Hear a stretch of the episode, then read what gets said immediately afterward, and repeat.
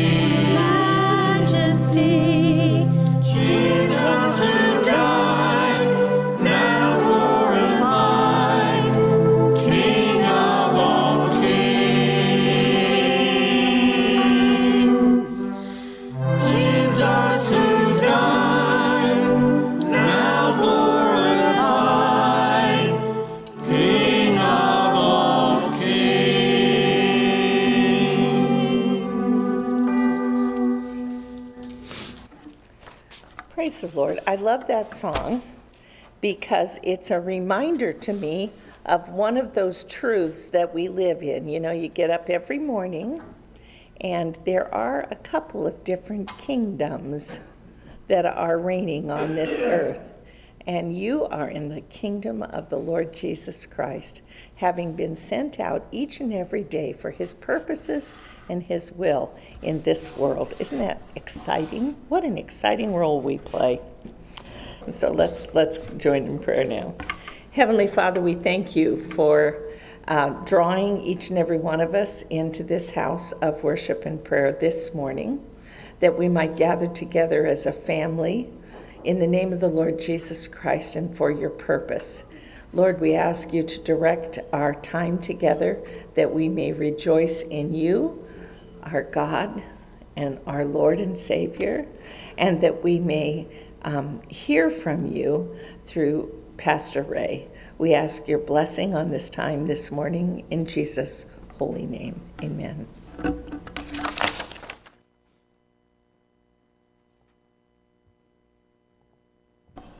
The divine fire. Ooh, what was that?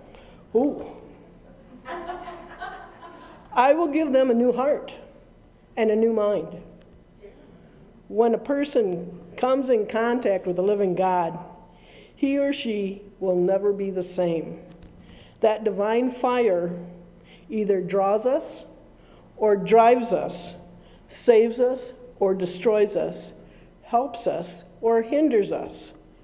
Accepted and utilized, it becomes a boon and a blessing. Rejected, it becomes a bane and a curse.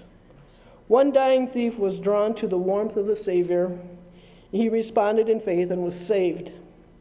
The other dying thief turned away and rejected God's compassion and was forever lost.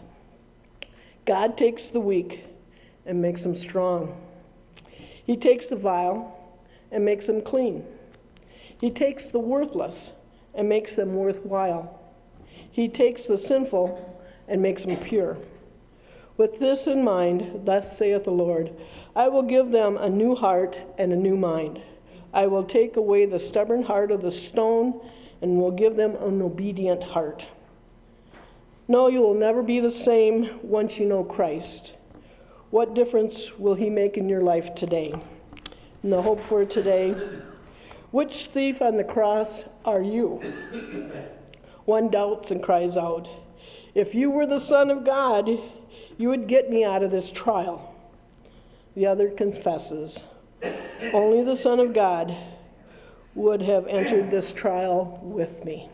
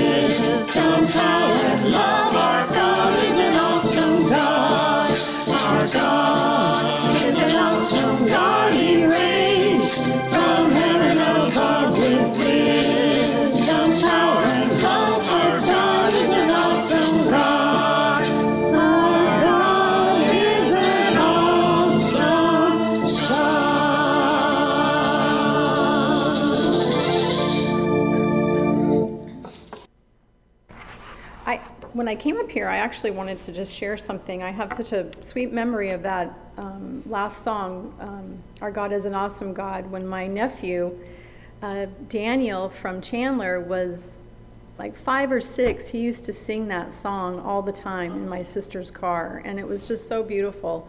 And now he's in his 20s and he's flying helicopters, but it always used to touch my heart. So I thought of him this morning when we were singing that song. I love that song. Um, I'm going to read from Hebrews 4 uh, 14 through 16. But Jesus, the Son of God, is our great high priest who has gone to heaven itself to help us. Therefore, let us never stop trusting him. This high priest of ours understands our weaknesses since we had the same temptations, since he had the same temptations we do, though he never once gave way to them and sinned. So let us come boldly to the very throne of God and stay there to receive his mercy and to find grace to help us in our times of need.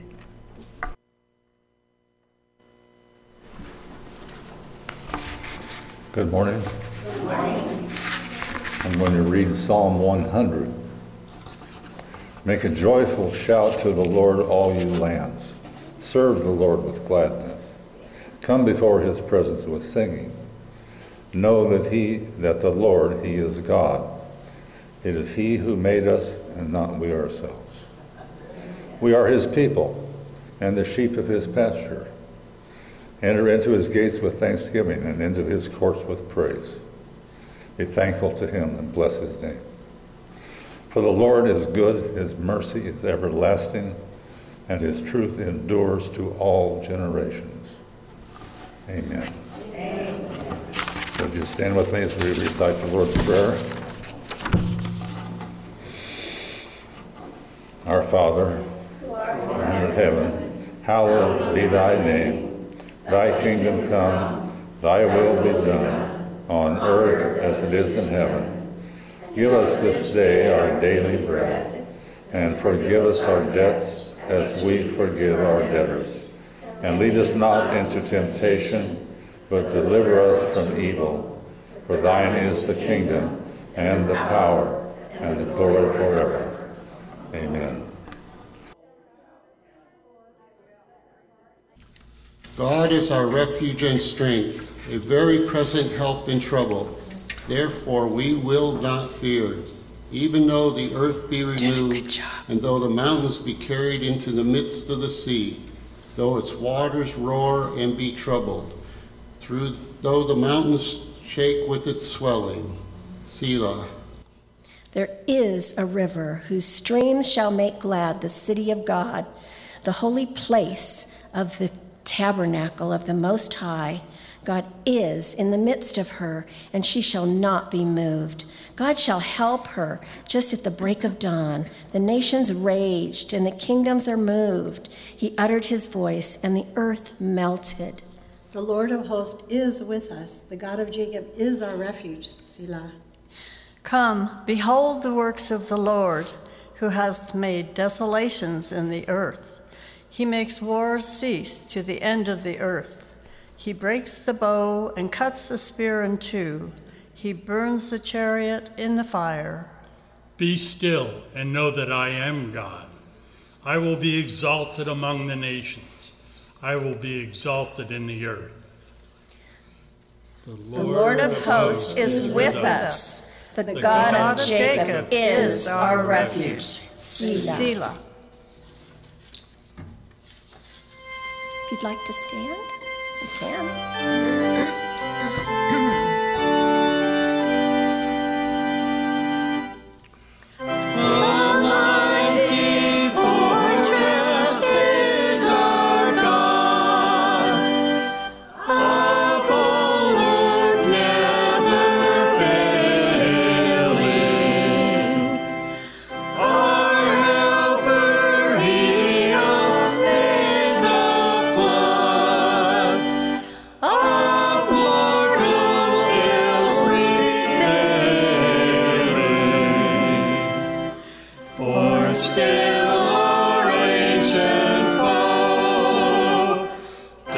she too.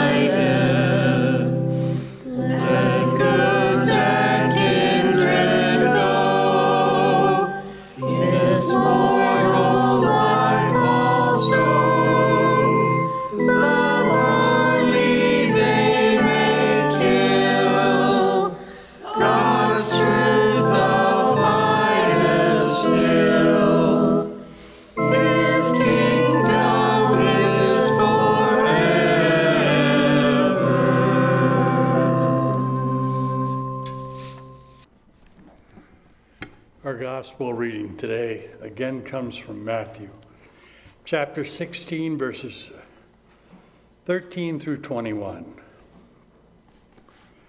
When Jesus came to the region of Caesarea Philippi, he asked his disciples, Who do people say that the Son of God, Son of Man is? Well, they replied, some say John the Baptist, some say Elijah, and others say Jeremiah or, or one of the other prophets. Then he asked them, But who do you say I am? Simon Peter answered, You are the Messiah, the Son of the living God. Jesus replied, You are blessed, Simon, son of John, because my Father in heaven has revealed this to you. You did not learn this from any human being. Now I say to you that you are Peter, which means rock. And upon this rock I will build my church, and all the powers of hell will not conquer it. And I will give you the keys of the kingdom of heaven. Wherever you forbode or forbid on earth will be forbidden in heaven, and whatever you permit on earth will be permitted in heaven. Then he sternly warned the disciples not to tell anyone that he was the Messiah.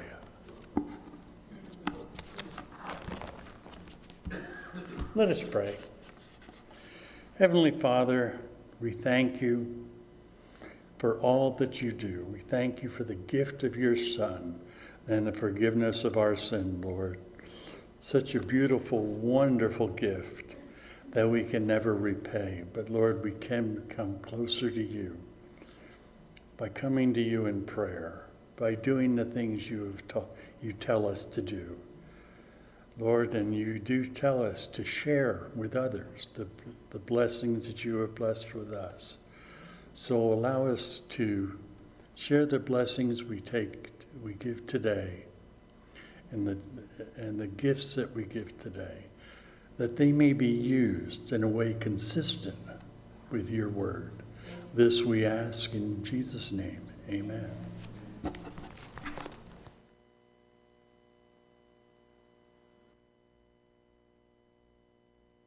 Somewhere between the hot and the cold,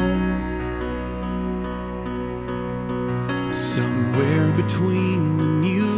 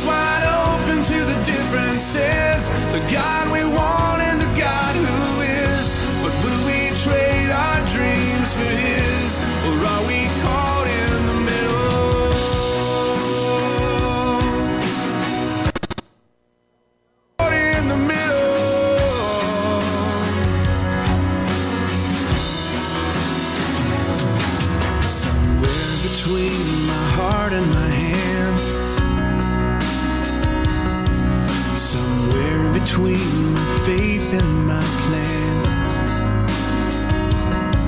Somewhere between the safety of the boat and the crashing waves. Somewhere between a whisper and a roar.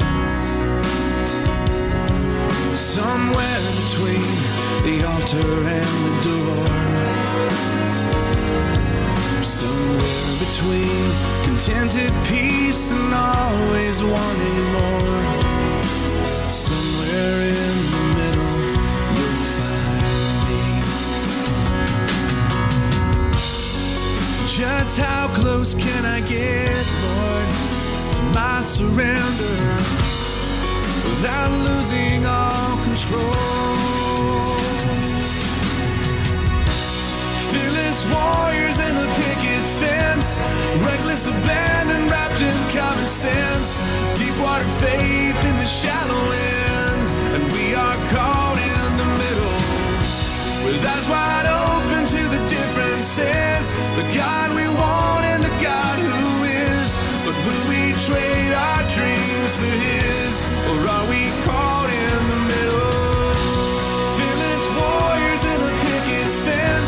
Reckless abandon wrapped in common sense, deep water faith in the shallow end, and we are caught in the middle, with eyes wide open to the differences, the God we want and the God who is. But will we trade our dreams for His, or are we caught in the middle? Lord, I feel you in this place, and I know you're by my side, loving me even on these nights. When I'm caught in the middle,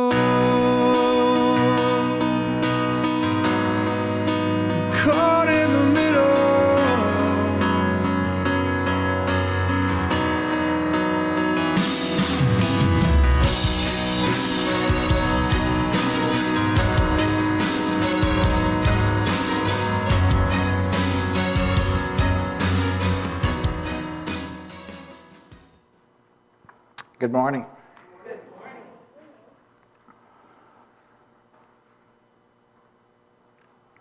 That song asks us if our faith is only mighty when it's not challenged. That song by Casting Crowns uh, represents a milestone in my life, uh, that whole album. The album was called uh, Between the Altar and the Door.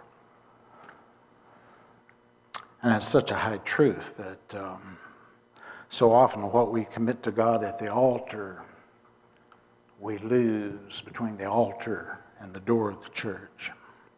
But bless God, He, he knows, He understands our weaknesses. We're continuing with our catechism today. So often we allow our faith to become lukewarm, knowing full well that God has challenged us to walk not only through the flames, but to live in the flames. He asks us to operate fearlessly in the deep end of His ocean, to light up the dark night that is all about us with the brilliance of who He is. Let us pray. Heavenly Father, uh, we ask you to mediate for us with our Father God. We ask you to relieve us of our tepid faith. Lead us out of the uh, lukewarm attitude we tend to accomplish most of the time. Father, speak to us this hour. Radiate your love in our hearts. Open our ears, our eyes to comprehend the majesty of who you are.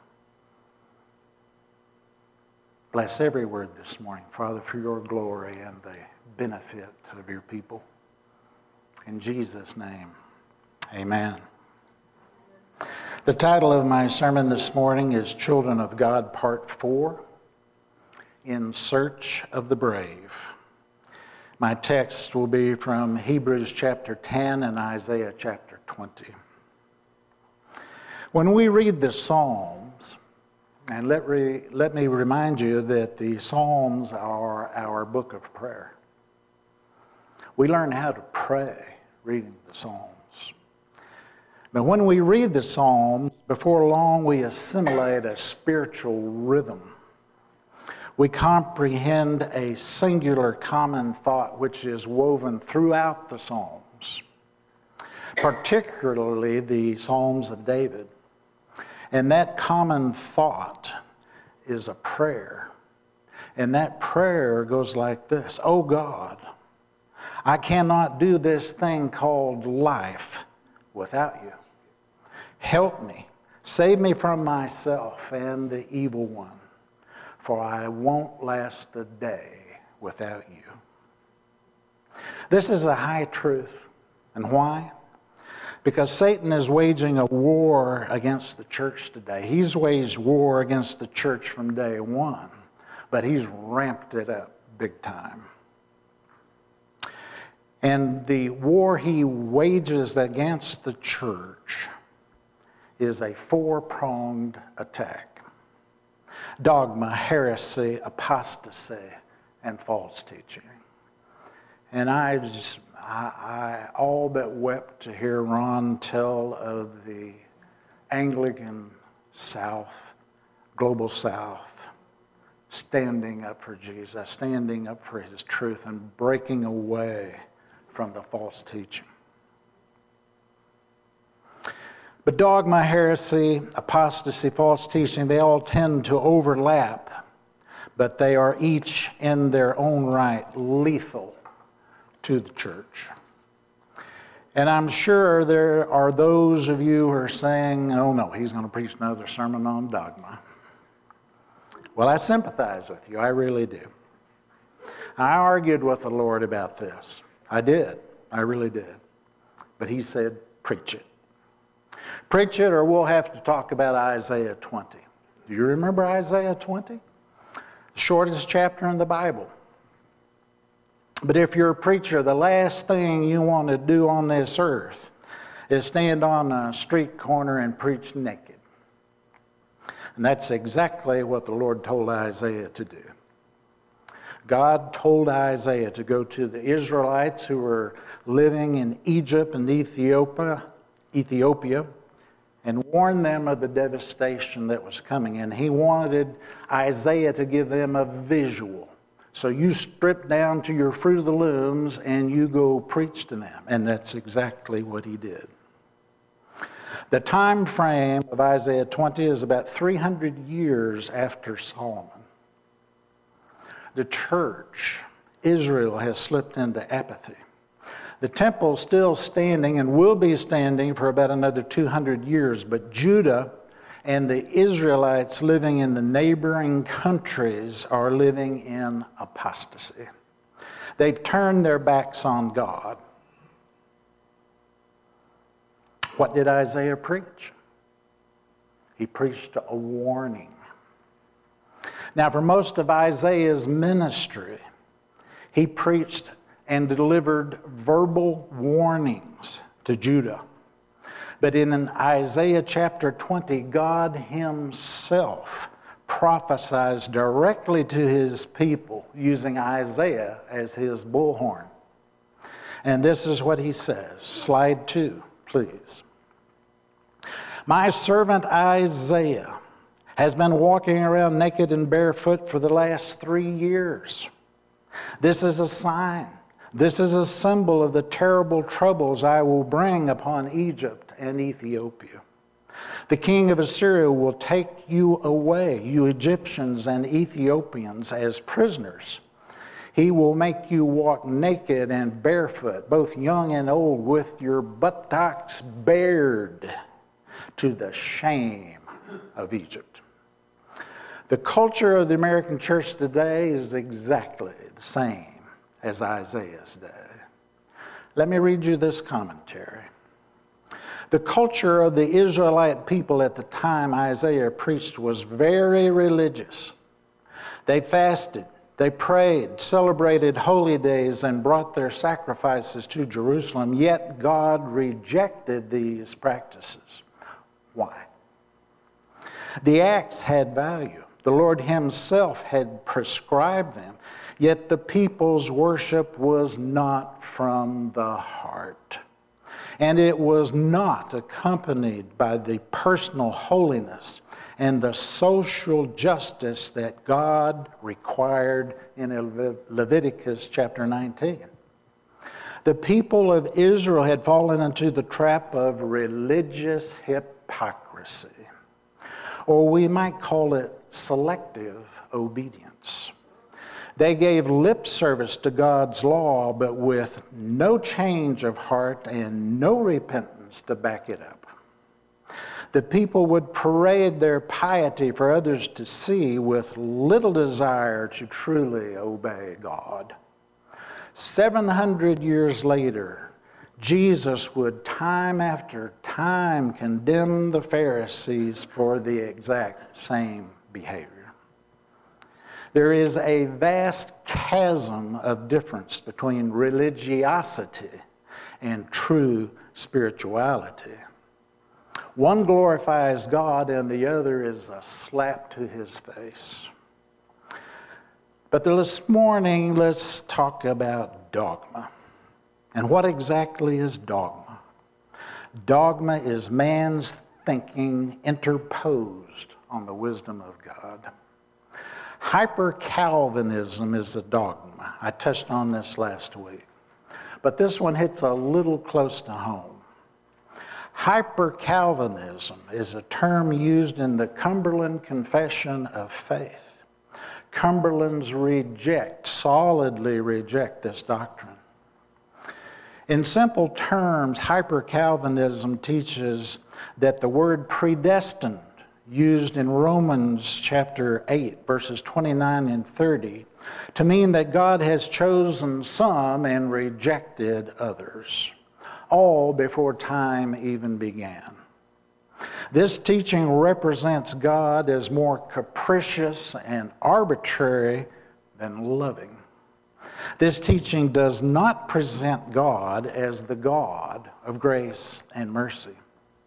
This teaching is hated and despised among non believers. Because non believers, to them, it represents a God who arbitrarily hates some and loves others. And you say, now, wait a minute. In the Old Testament, I remember distinctly that God said, I loved Jacob and hated Esau. But God said this foreknowing their character, foreknowing who they would be and what they would do. And if you've read the story, you know God showed grace and mercy to both of them. But one of the more recognized Calvinists, John MacArthur, has said this The predestined are out there. We just have to find them and wake them up to their destiny.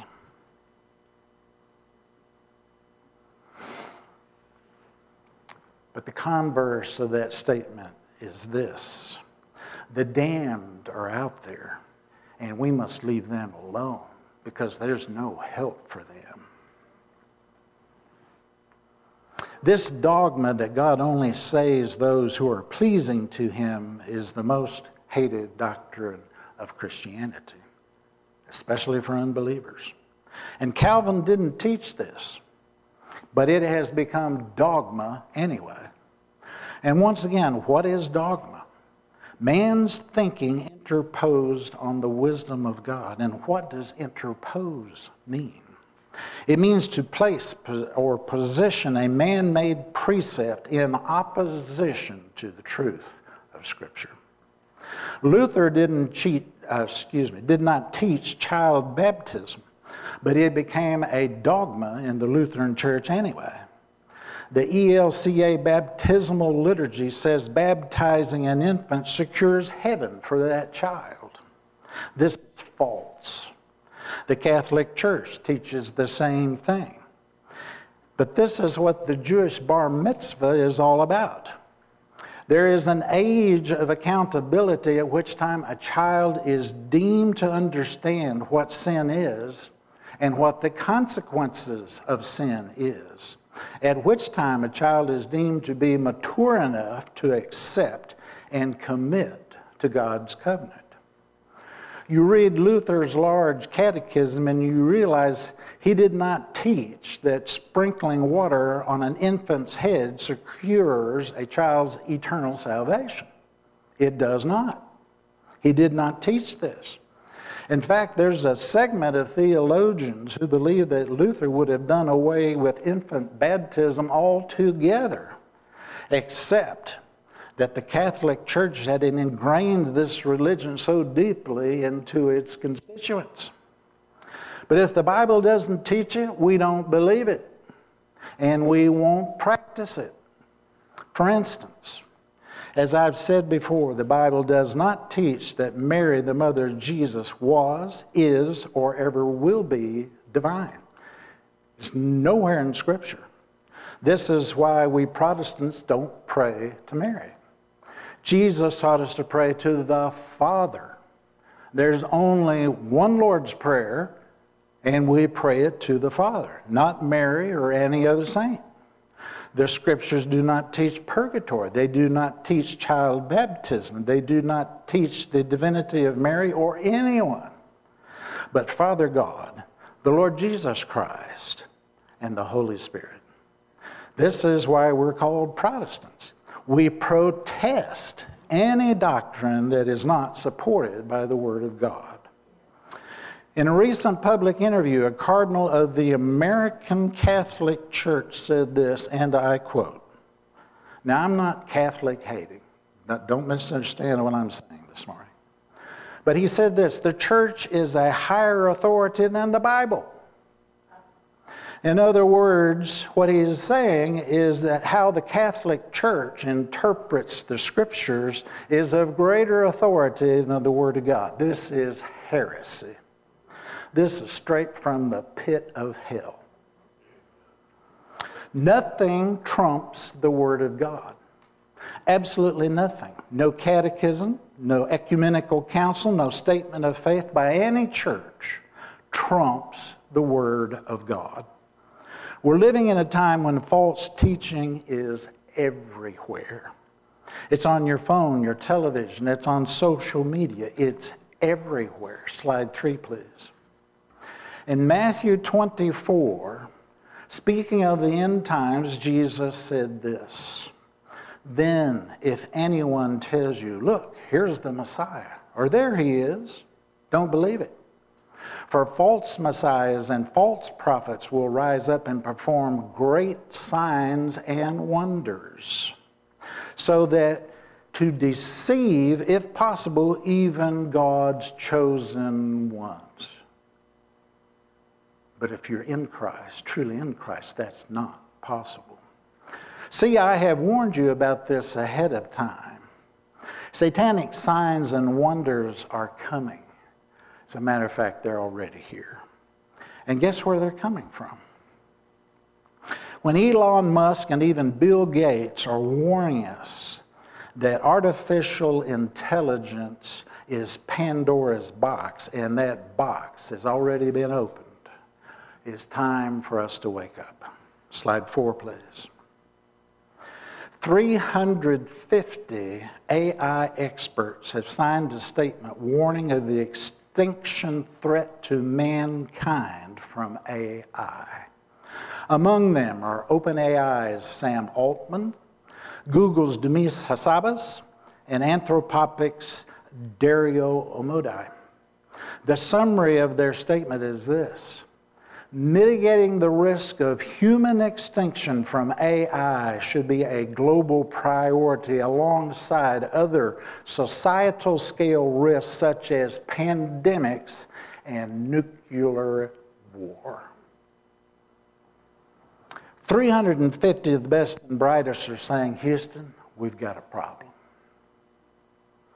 Musk went so far as to say that when AI singularity is achieved, it will be too late for the human race. What is singularity? Technological singularity is the point at which artificial intelligence surpasses human intelligence, leading to a future in which machines can learn and innovate on their own. Sound like Hollywood? No, it's here. And guess what? AI already has robots that can, com- that can repair and upgrade themselves. AI is already several times smarter than Einstein. What happens when it's 1,000 times smarter? This is like the arms race that ensued after America dropped the atomic bomb on Japan. Russia, Germany, and US virtually started developing the A bomb at the same time. Imagine what the world would look like if Hitler had developed it first. The development of the A bomb started a global arms race that has continued for the past 80 years and it's continuing in AI. And it will culminate in the destruction of the planet. I believe the second coming of the Lord Jesus Christ will be the only thing that will prevent it.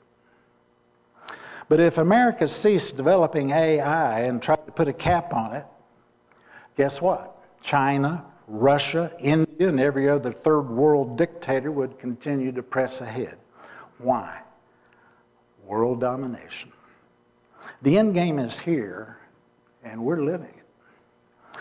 I believe the image of the beast recorded in Revelation 13 15 will be the crowning achievement of AI.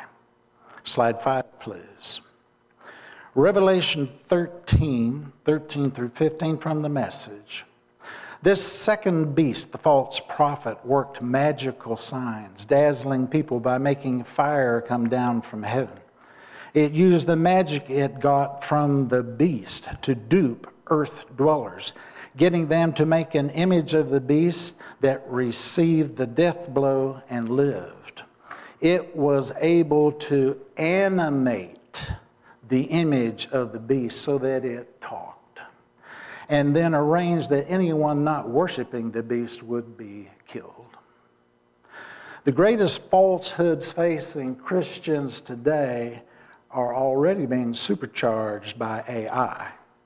The Chinese have already rewritten the Bible in AI, and if you've read any of it, it is straight from the pit of hell. It calls Jesus a liar and a murderer. If you remember, I told you an interview that Tucker Carlson did with Elon Musk, in which Tucker asked Musk, What's your greatest fear regarding AI at the present? To which Musk replied, The 2024 election. He said if AI is used to write speeches and format debates during the 2024 election, AI will present a logic and rationale that is seemingly irrefutable. Now let's talk about apostasy. According to the Encyclopedia Britannica, the total rejection of Christianity is what apostasy is. The total rejection by a baptized person who, having at one time professed the Christian faith, then publicly rejects it. This is not the biblical definition of apostasy. Biblical apostasy is ignoring God, turning your back on Him. Britannica's definition is that of renouncing one's faith. And so many high profile Christians and I'm thinking of preachers and even Christian singers like Audrey Assad. I've played some of her music here before. But recently she's come out saying that she's deconstructing her faith. Deconstructing one's faith is far more serious than just a crisis of faith. It's a denunciation of one's faith. It's apostasy, carried to the extreme. If you say you're deconstructing your faith, you're really saying, I no longer believe that Jesus Christ is the only way to God. Audrey Assad says there is a form of Buddhism that's very appealing to her. Thou shalt have no other gods before me. Slide six. Encyclopedia Britannica goes on to say that apostasy is distinguished from heresy in this way Heresy is limited to the rejection of one or more Christian doctrines by one who maintains an overall adherence to Jesus Christ. Hmm, that would sound like the Anglican Church. Whoever wrote this has no comprehension whatsoever of biblical Christian faith. Don't let encyclopedia or any other secular brain trust define your faith for you. Biblical heresy is calling the truth of God a lie. There is no overall adherence to Jesus Christ. Overall adherence is a pretense, it's a falsehood. The Pharisees asked Jesus, Which commandment is the greatest? And he replied, You must love the Lord your God with all your heart, all your soul, and all your mind. This is the first and greatest commandment. Overall adherence is sin, it is a sin of omission. God demands that we're either all in or all out. Revelations 3. I know your works. You are neither hot nor cold. So then, because you are lukewarm, I will spew you out of my mouth. Jesus said, If you love me, you will keep my commandments. If you love me, you will take up your cross and follow me daily. Jesus demands total commitment, not overall adherence. I would estimate that more than half of the so called Christian churches in Tucson, Arizona could be charged with biblical heresy, calling God's truth a lie. Would they admit to this? Of course not. But that would include those who embrace, embrace abortion, the LBGTQ movement, those who deny the divinity of Christ, and those who deny the authenticity of God's Word. That is heresy. There is a faith that does not save. If you deny the divinity of Christ or ascribe that divinity to anyone other than Jesus Christ, your faith will not save you. In other words, praying to Mary or any other saint benefits you absolutely nothing for she nor any other saint is divine. Jesus instructed us to pray to the Father and the Father only and ask for what we need in His name. A wafer on your tongue and a cup of wine does not dismiss your sin or grant you salvation. How many Catholics do you know that faithful to Mass because they believe that wafer on their tongue is going to save their eternal soul? That is so wrong. The sacrament of the altar is a remembrance, a homage to the Lord Jesus. It is not salvation. There is a faith that does not save. And this brings me to today's catechism question. Slide seven, please. Question five How do we come to faith in Jesus Christ? You know, catechism is really a study of apologetics. Apologetics is the study of why we believe what we believe. The answer Romans 10 17. So faith comes by hearing, that is, hearing the good news about Christ.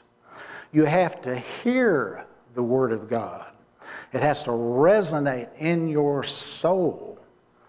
This is the work of the Holy Spirit. B, Ephesians 2 8 and 9. For you are saved by grace through faith in Jesus Christ. God saved you by His grace when you believed. You can't believe without the Holy Spirit's witness to your heart. And you can't take credit for this, it is a gift from God. Salvation is not a reward for the good things we have done, so none of us can boast about it. Slide 8. C. Ephesians 3 17 through 19 from the NIV. I pray out of his glorious riches, he, Father God, may strengthen you with power through his Spirit in your inner being, so that Christ may dwell in your hearts through faith. And I pray that you, being rooted and established in his love, may have power, together with all the Lord's holy people, to grasp. In the King James, it says to comprehend how wide, how long, how high, and deep is the love of Christ.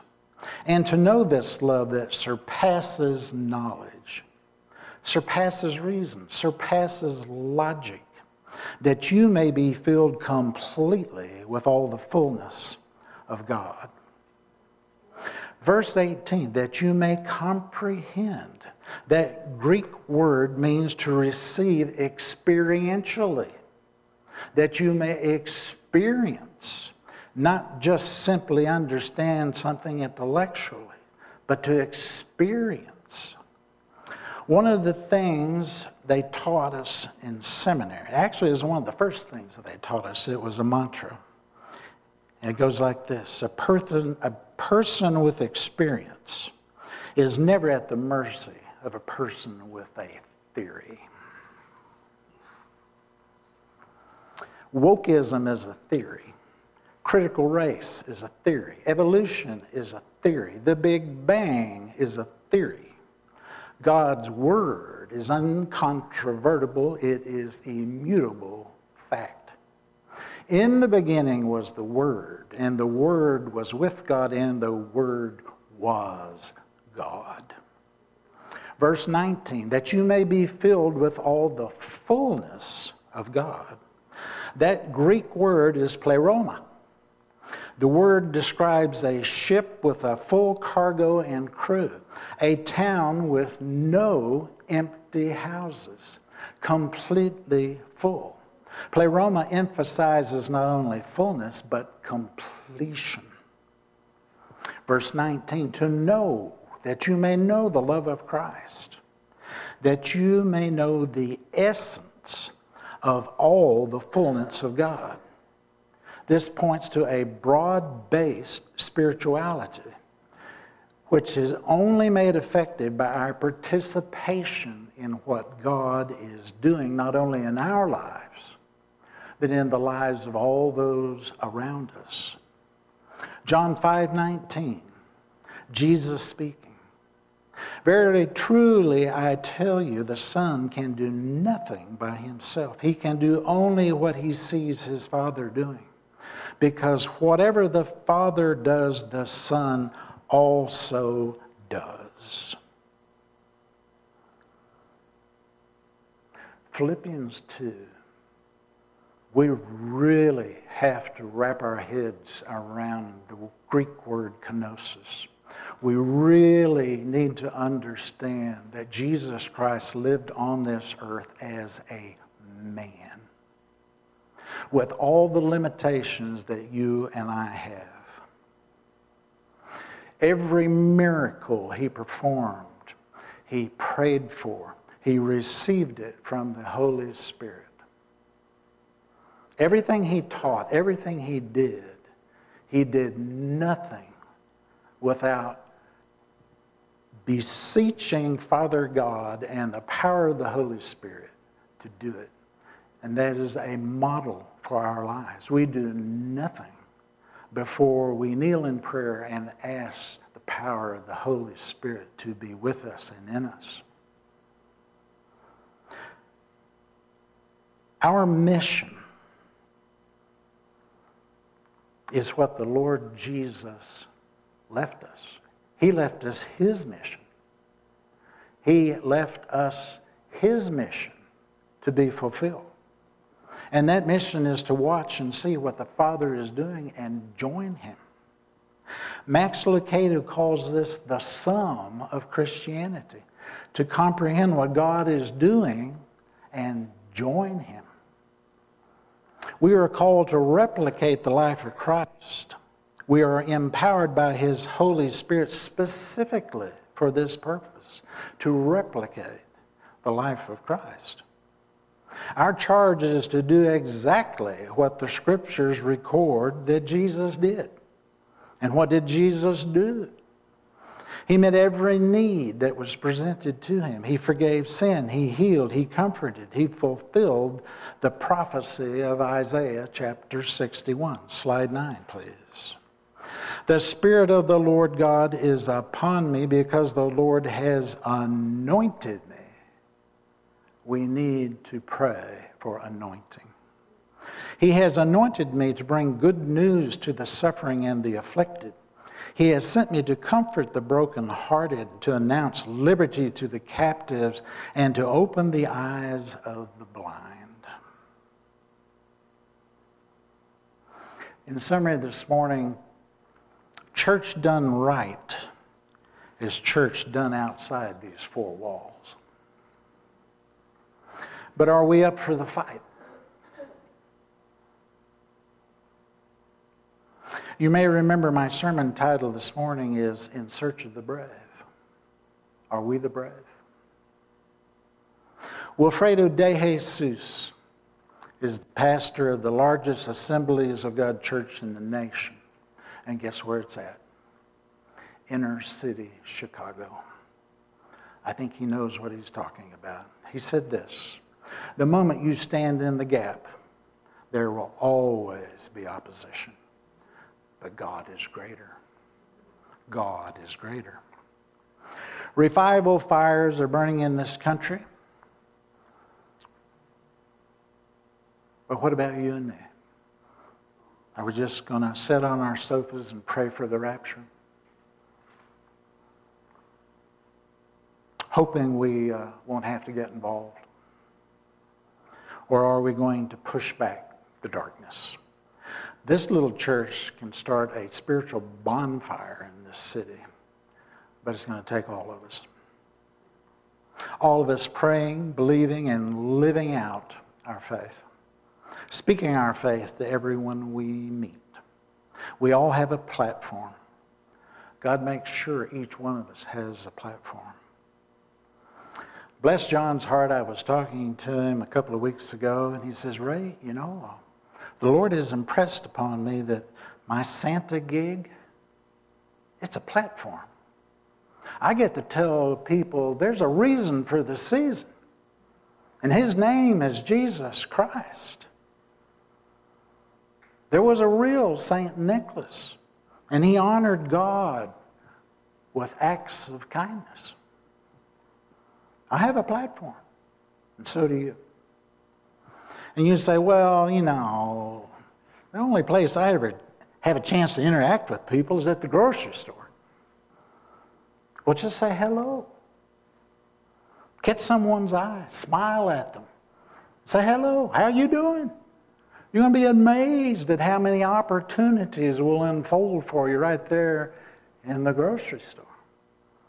You might wind up actually praying for people right there in the grocery store in front of God and everybody. Hallelujah. God will give you a platform every day of this world. The question is, will you stand up and speak? Let us pray. Father God, give us your courage, your passion for the lost. Break our hearts for what breaks yours. Break our hearts for what breaks yours. Open our eyes to see the needs all around us. Give us the courage when we see that beggar at the corner of Walmart to actually get out of our car and say, How can I help you? How can I pray for you? Give us your courage, Father. In Jesus' name, amen. My, dentist, my benediction this morning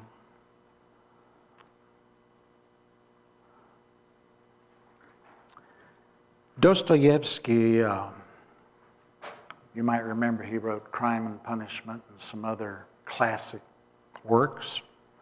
But he was a committed Christian. And he said this To love someone means to see them as God intended them. Let's make our mission this week to love everybody we meet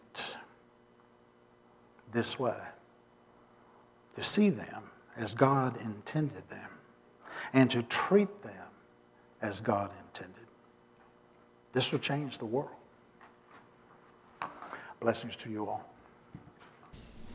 Blessed are you, Lord God of Israel, our Father forever and ever. Yours, O Lord, is the greatness, the power, the glory, the victory, and the majesty, for all that is in heaven and in earth is yours. Yours is the kingdom, O, Lord, and you are exalted as head over all.